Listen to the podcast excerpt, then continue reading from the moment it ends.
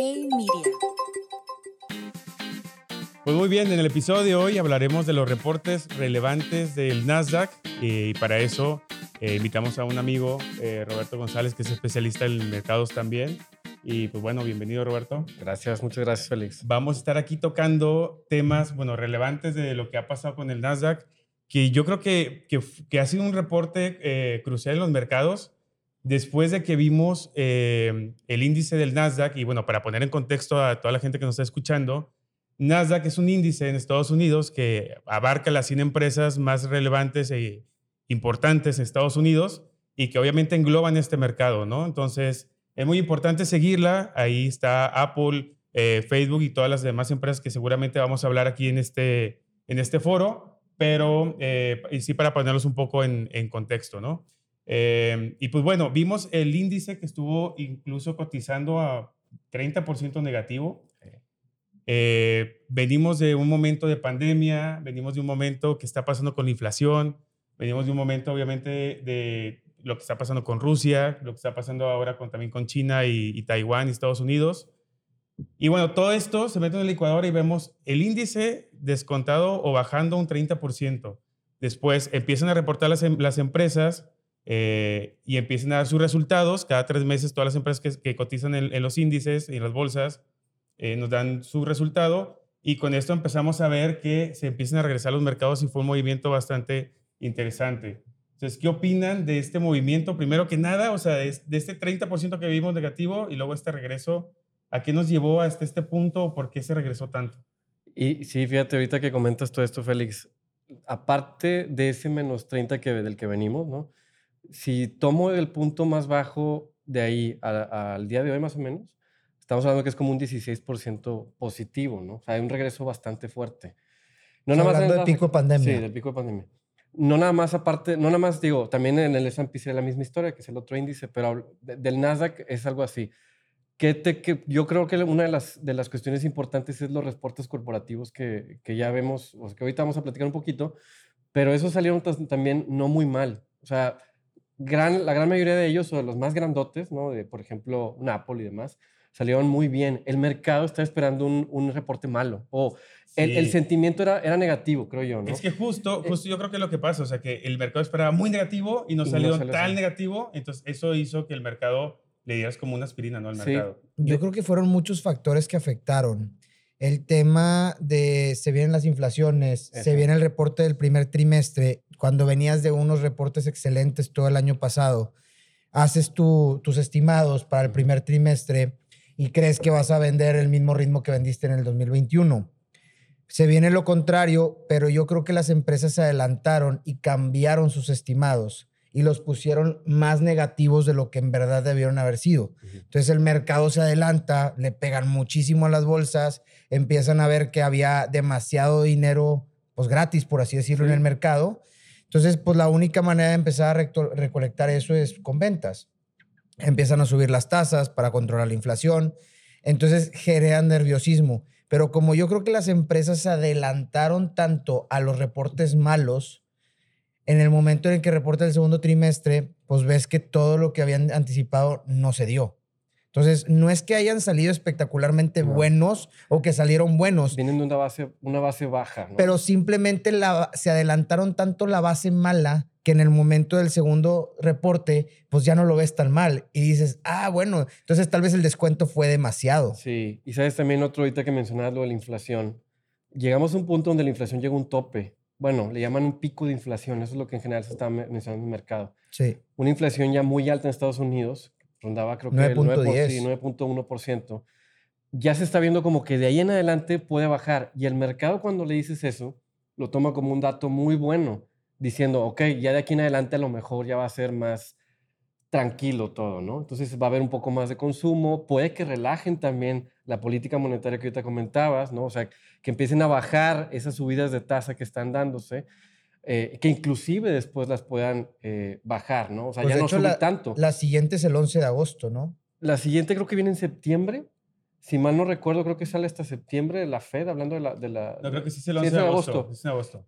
Sí, se me hace que es el 11 de agosto y ahí va a definir mucho el mercado si lo haces .75, .50 o hasta un por ciento. Eh, yo creo que Estados Unidos fue un tema importante en marcar las tasas porque fue un país que se tardó mucho en subir las tasas. Entonces, pues, la inflación lo alcanzó. Entonces, no, un ejemplo, increíblemente, pero México lo hizo muy bien. O sea, México fue subiendo las tasas desde mucho antes, le ganó a todos los emergentes en tasas los fondos de inversión que sacaron a Rusia de los, de los países emergentes empezaron a captar dinero y Estados Unidos se quedó un poco rezagado. Entonces, obviamente, le sumas eso, más el reporte del primer trimestre que se viene espantoso, pues obviamente se ven esas caídas. Sí, y para poner en contexto, estamos viendo inflaciones en Estados Unidos que no han visto o que no hayan visto en ese país en 44 años, ¿no? Entonces, la inflación a nivel global ha estado muy alta y eso se va permeando en los diferentes países y que México también obviamente hemos tenido eh, momentos de mucha inflación, ¿no? Yo no sé si, si estamos ya en el pico, yo creo que vamos a sufrirla un poco más, pero todo esto también se viene, em, vaya, afectando a las empresas que, vamos a hablar, ¿no? Porque la inflación tal cual es el aumento de precios. Y si hablamos de un iPhone, imagínate que hoy te cueste, no sé, mil dólares y para el, en unos seis meses o, dos meses te vaya a costar mil doscientos, ¿no? Entonces, esa inflación va a hacer que las empresas vendan menos. Quien, ya entrando al tema de empresas, cómo reportaron, quien la hizo yo creo que muy bien y que yo creo que se ha llevado la estrella del trimestre para mí, no sé qué piensen, eh, qué piensen ustedes, ha sido Apple eh, dentro del Nasdaq, ¿no? Es la empresa que más pesa en el índice, o sea, que, que, es la más relevante en el índice en Estados Unidos y que, y que reportó bastante bien pese a la inflación, pese a los problemas que también eh, que no hemos tocado aquí, pero que, es importante también mencionarlo, el aumento de, de, vaya, lo, fuerte que ha estado el dólar, una empresa tan permeada, o sea, que tiene muchos negocios diversificada más bien en muchos países, al momento de cambiar las monedas del peso hacia el dólar, pues ahí puede haber un quebranto, que eso también le pasó mucho a, Microsoft, ¿no? Sí. Pero en el caso de Apple, me gustó mucho su reporte. Em, eh, las ventas subieron el 1.90, realmente fueron muy buenas y pues lo ha hecho bastante bien, su flujo efectivo sigue subiendo. Bastante. Y de hecho, gran parte, la, gran mayoría de todas estas ventas de, de Apple, es, bien el 50 y tantos por ciento, 52 por ciento, provienen del iPhone. Del iPhone y el iPad. Es la estrella, como bien sabemos, ¿no? De ahí. Y justo reportaron que siguen estén teniendo buenas ventas en esos productos, ¿no? A pesar de venir de inflaciones muy altas. No, aparte súmale que tiene una cantidad de cash flow ah, gigantesca, eh, gigante, ¿verdad? Este, entonces no tienen deuda, no tienen ocupaciones, eh, pueden hasta meter ofertas en dado caso, hacer mil cosas. Y es un producto, pues, estrella, ¿no? no es, es una empresa que, pese a todas las cosas que se han vivido, no les parece pegar nada. Otra, yo creo que Amazon, sorprendentemente, también. Rompió los paradigmas. Todo el mundo decía que se había sobre este, saturado el tema de logística por la pandemia y que se iban a caer los números y que abrieron demasiados warehouses y que la logística les iba a costar millones y millones y no lo iban a poder sacar. Sí. Pues bueno, eso fue en el quarter one. Vemos el reporte del segundo trimestre y dices, pues, ¿qué pasó? Sí, eh, siguen vendiendo todavía, ¿eh? Impresionante.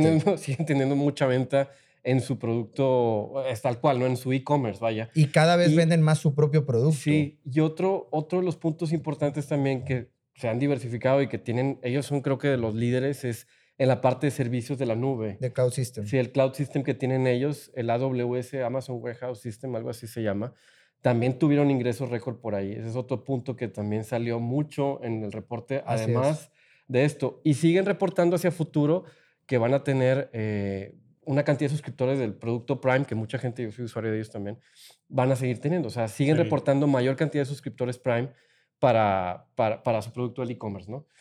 Eh, y, yo creo que también un punto importante para Amazon fue, porque una cosa es lo que ya, ya, ya, ya reportaste, ¿no? Pero para lo que salvó mucho el reporte de Amazon fue, ah, porque tuvo ahí tintes positivos y negativos, pero lo que salvó mucho fue eh, su, su, la expectativa que tienen de ventas para los próximos trimestres.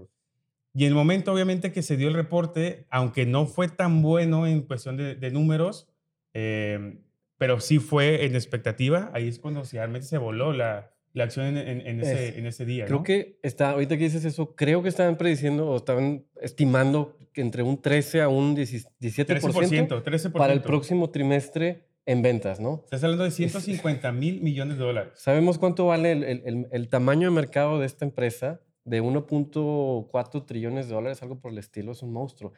Crecer tus ventas siendo el tamaño que tienes en ese número es, es bestial, ¿no? Claro. Te sigue dando, y eso es lo que a mí me causa ese ruido de, bueno, ahorita, poquitos en los temas, se dicen que estamos en recesión todavía, pero siguen reportando muchas empresas de este tamaño números muy buenos. Entonces, es algo raro, pero, pero bueno. Bueno, eso nos lleva a la siguiente empresa que yo, hasta ahorita hemos hablado de positivo Apple, positivo Amazon en términos generales. Otra positiva ha sido Tesla también, ¿no? Que Tesla, justo. El caballo negro. Va, va con el comentario que acabas de, que, acabas de decir. De, son empresas que han venido creciendo a una cantidad increíble y ahora Tesla aunque se va desacelerando un poquito el crecimiento, porque fue creo un 40% en ventas, este, sigue creciendo, ¿no? ¿Dónde está la pandemia? ¿Dónde está la inflación? ¿Dónde está no, problema? ¿no? ¿no? sé si impulsado por su, su estrella Elon Musk, obviamente, pero cada vez que reportan, entregan, entregan cada vez más. O sea, sí cumplen, por lo general cumplen con sus estimados de entrega, de entrega de autos, ¿no? Creo que eh, tenían para este trimestre alrededor de 600 mil o 500 mil, algo por el estilo, de entrega de autos, los, lo, lo, sobrepasaron, ¿no? Em, siguen dando números increíbles esta empresa. Eh, su, su, crecimiento ya o su tamaño de mercado llega a ser casi de un trillón de dólares, eh, a, pesar de no ser una empresa que lleva muchísimo tiempo en el mercado, como háblese ya Apple, Amazon, etcétera. Eh, no sé, este... Bueno, pero también, o sea, sí, tiene un valor de mercado de más de un, un trillón de dólares.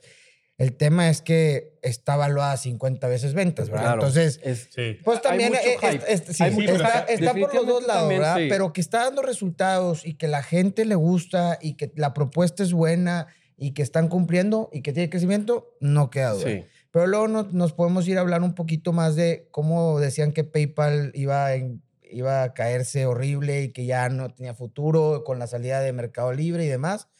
Y reporta impresionante este segundo trimestre. y luego tienes a Netflix por otro lado también, que le iba a pegar lo de Rusia, lo que te decía, se anticiparon el primer quarter y dicen, bueno, pues va a perder dos, millones de, seguidores este, por Rusia y pierden uno. Pues es horrible perder un millón, pero salió positivísimo el, el, el reporte del segundo trimestre.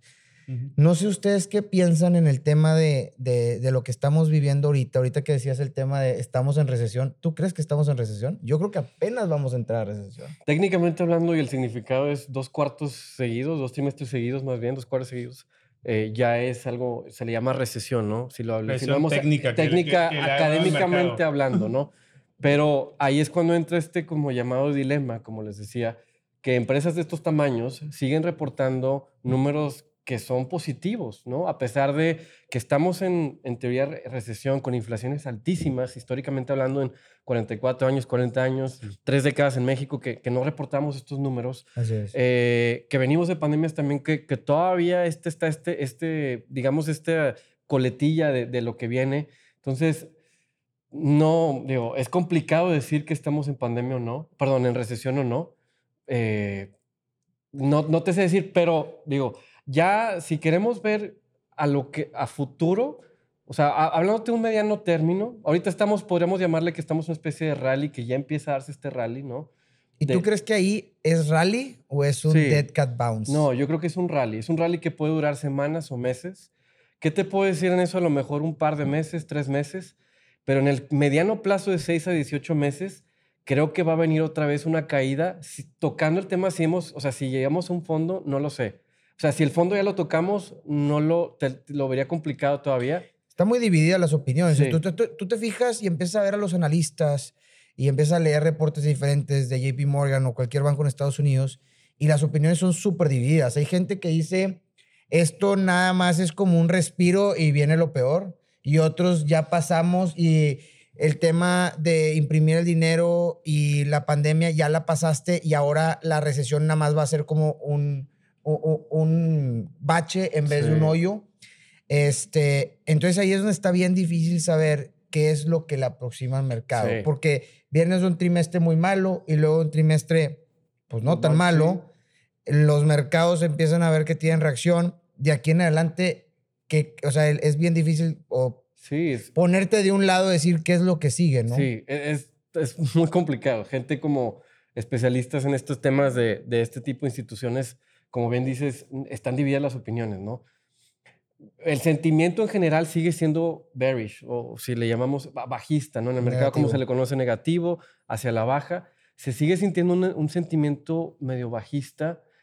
Hablando de sentimiento, pero en la parte, como estamos viendo ahorita, está viendo un rebote eh, e, en general en los índices grandes, en los principales índices del, mundo, ¿no? Sí. Eh, pero sigue eh, atrás del telón todos estos datos macroeconómicos importantes como, como una especie de alarmas que están ahí.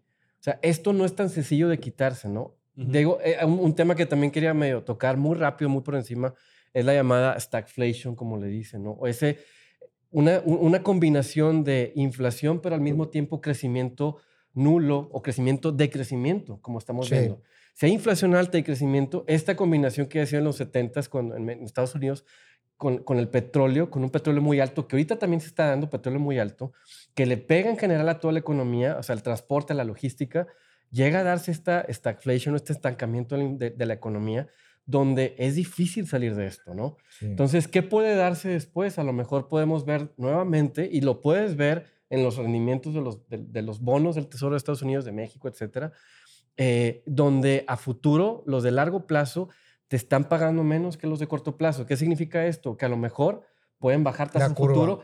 Pueden bajar tasas a futuro porque la economía va a resentir esto. No, y A lo mejor, ¿no?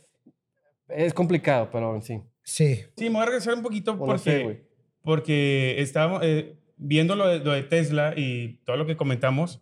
Lo que yo sí creo que va a ser un, algo que tiene que poner mucha atención eh, Tesla para los próximos eh, meses, próximos años, que al, más adelante lo vamos a, a, platicar también, pues esta es la falta de chips y semiconductores lo que ha ah, estado pasando, ¿no? Entonces, sí que han reportado eh, buenas ventas, ha tenido un crecimiento del 40% en el caso de, de vaya, Tesla, de, de, los coches, que es su principal motor de, utilidades, pero vendió menos coches que el mismo trimestre. trimestre del año pasado y esto se ha debido a que ha habido desabasto en las cadenas de producción, ¿no? Entonces, yo creo que el mercado lo tomó muy bien el reporte porque fue menos, menos malo, como ustedes comentan, de, de lo que el mercado esperaba, pero yo lo siento más hacia, hacia cargado hacia lo negativo porque si ese, vaya, esa, la inflación y esa, esa cadena de suministro no se ha arreglado todavía, ese número va a seguir cayendo, ¿no? Fíjate que una parte, creo yo, ahí, de lo que dices de la cadena de suministro, que también Tesla, y aplica mucho a ellos, es tratan de desarrollar todas sus cadenas ellos mismos.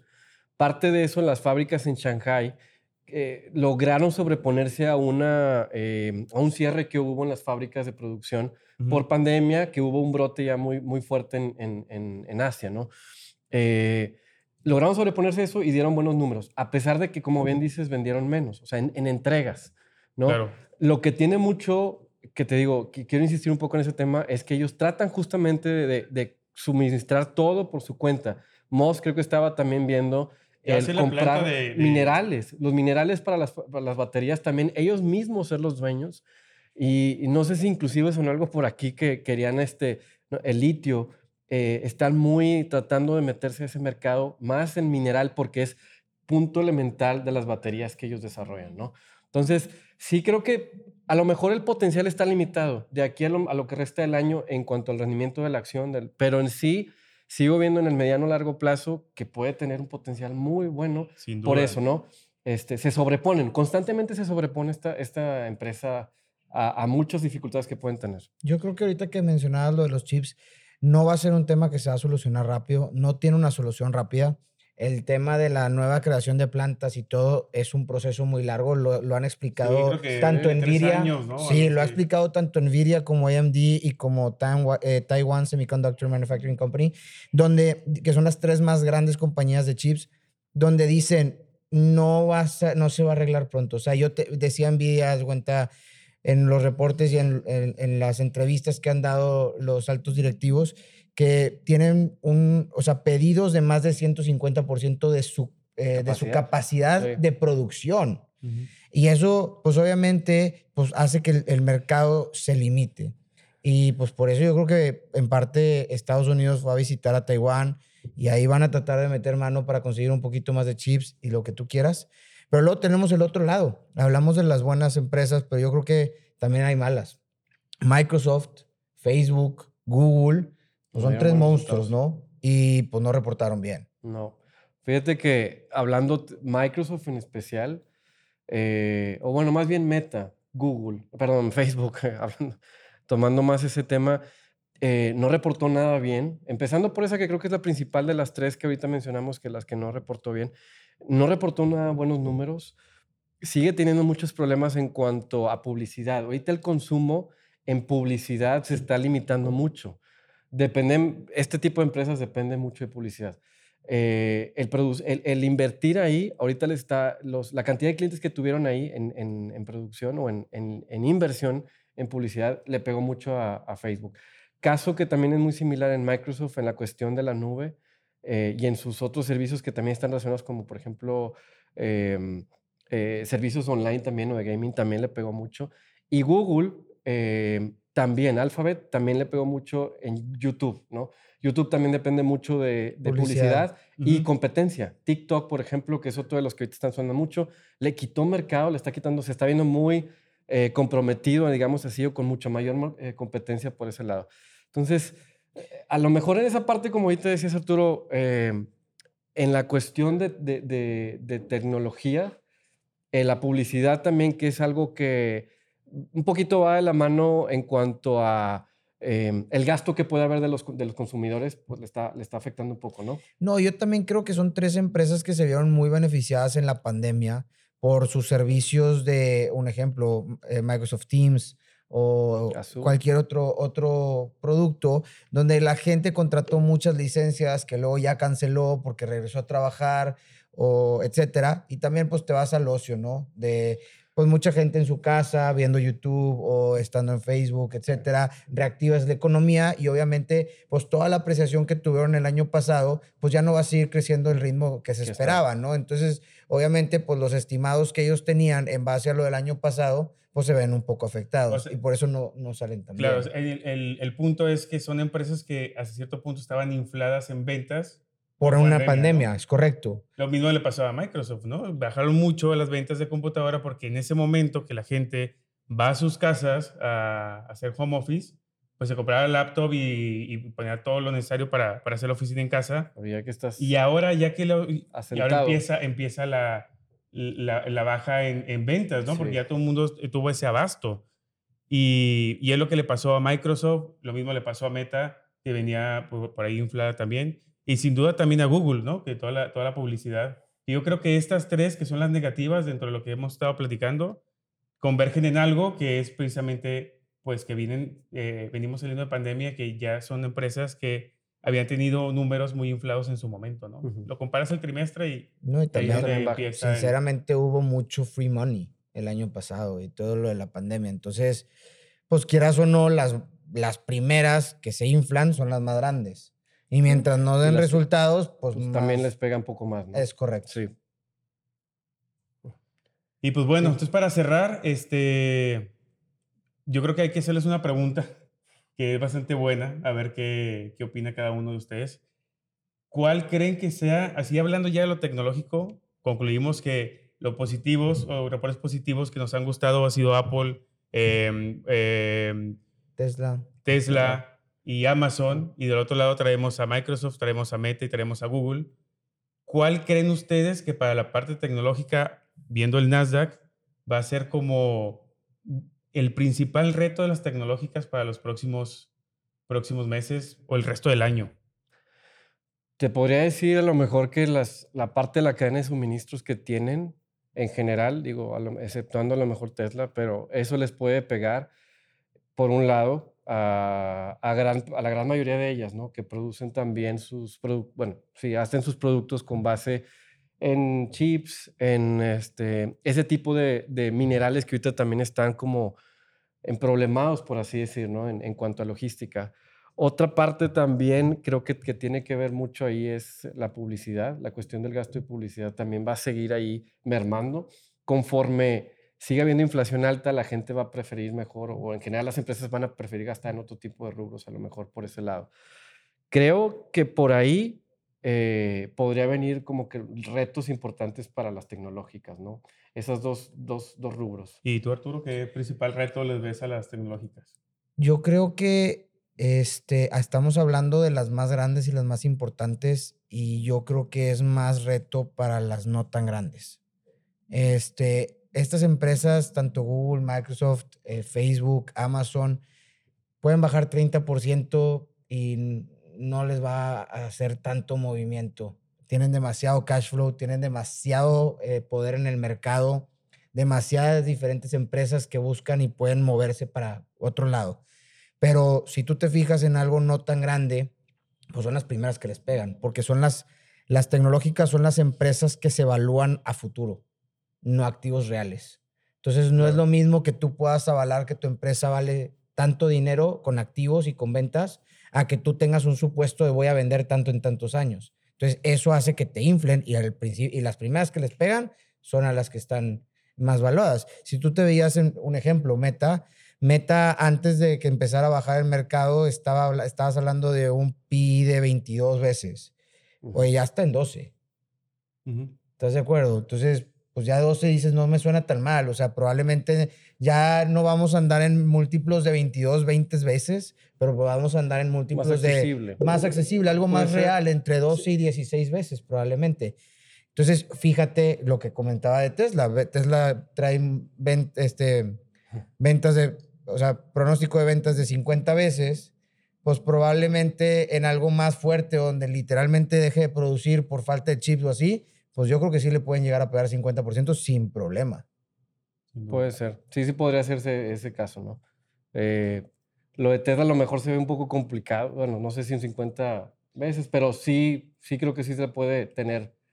Tiende a ser bastante volátil también, ¿no? Claro, bueno, estamos hablando que llegó a valer 1.400, 1.600 dólares, se bajó a 350, luego subió a 900 y luego se bajó. Entonces, obviamente también tienes una volatilidad muy fuerte y eso es lo que te indica que la empresa está sobrevalorada. Sí, sobrevalorada, claro. Bien, pues bueno, yo eh, sumando a los comentarios que, han dicho, yo creo que también un reto de las, de las tecnológicas va a ser una moneda del dólar tan fuerte, como lo comentamos casi al principio, como están tan diversificadas, hablando por ejemplo de Apple, vendes en todo el mundo, al momento de, por ejemplo, vender en México y tener tus ganancias en pesos y luego voltearte a repatriar el dinero, regresarlo a dólares, ahí a lo mejor hay un quebranto en, el tipo de cambio. Y yo creo que sumado a todas las cadenas de, suministro, lo, el problema de los chips y demás, eh, y la inflación, creo que eh, un dólar fuerte también va a ser un reto importante y va a ser interesante cómo lo van a, lo van a sobrellevar empresas pues tan grandes y tan diversificadas y que están en pues prácticamente en todo, el mundo. Así es. Pues bueno, pues muchas gracias por acompañarnos. Este, muy provechosa la plática y pues bueno. Y a ustedes que nos escuchan, no se pierdan el próximo episodio de Hey Mercados.